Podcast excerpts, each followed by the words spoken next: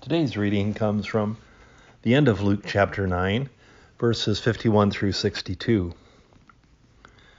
As the time drew near for him to ascend to heaven, Jesus resolutely set out for Jerusalem. He set his face toward Jerusalem. He saw the messenger ahead. He sent messengers ahead to a Samaritan village to prepare for his arrival. But the people of the village did not welcome Jesus because he was on his way to Jerusalem. When James and John saw this, they said to Jesus, Lord, should we call down fire from heaven and let it burn them all up?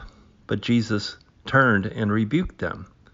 So they went on to another village. As they were walking along, someone said to Jesus, I will follow you wherever you go. But Jesus replied, Foxes have dens to live in, birds have nests, but the Son of Man has no place even to lay his head. He said to another person, Come, follow me. The man agreed, but he said, Lord, first let me return home and bury my father. But Jesus told him, Let the spiritually dead bury their own dead. Your duty is to go and preach about the kingdom of God. Another said, Yes, Lord, I will follow you, but first let me say goodbye to my family. But Jesus said to him, Anyone who puts a hand to the plow and then looks back is not fit for the kingdom of God. Jesus sets his face to go to Jerusalem.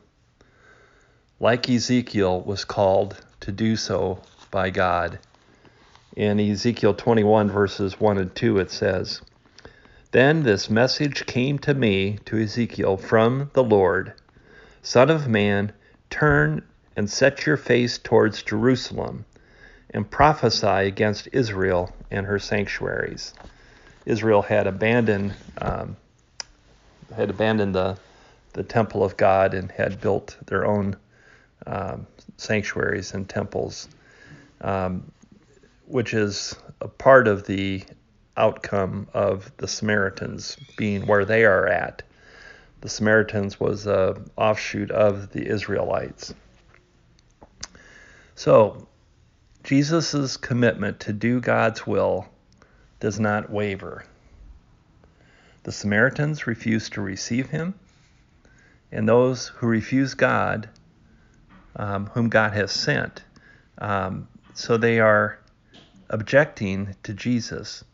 And the rejection comes because he is going to Jerusalem, um, where um, uh, where Gerizim is their holy temple. So uh, that is uh, one of the temples now um, that had been part of Israel is now part of the Samaritans. The Samaritans are part Jewish, and then um, intermixed with um, the Assyrians who had captured Israel. And so they had been worshiping the Assyrian gods and um, rebuilt temples in these new and different places. So their rejection comes because he is going to Jerusalem, and perhaps also because he took they took issue with his mission, and he's very clear about his mission that he is setting his face to go to Jerusalem. Setting his face is um, an act of determination um, that nothing will prevent him from what he is to accomplish in Jerusalem. His disciples want to call down fire from heaven upon the town's inhabitants. Instead, Jesus follows his earlier instructions to the twelve shake the dust off your feet and leave the town. Now is not the time for anger and vengeance. Now is the time for repentance they have a message to give. So Jesus is saying, let's give them the message. Jesus will continue his ministry to the Samaritans in chapter 10 and 17. So it's good that they didn't call fire down from heaven, uh, since the Samaritans are a part of Jesus' plan, part of God's plan. Jesus' rebuke of his disciples is a reminder that God's will is that Samaria and Judea and Galilee and all the world will be saved. That is God's plan.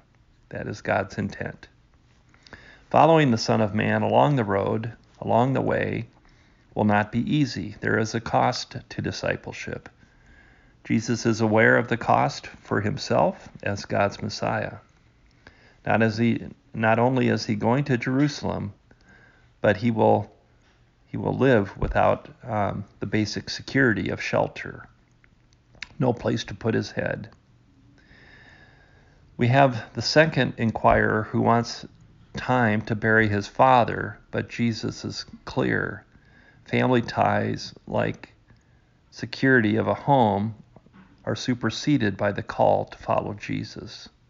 The third uh, requested follower asked to say farewell to his family, um, to do that first before he follows Jesus, but Jesus has set his face toward Jerusalem. It tells us this several times. And his determination allows for no looking back.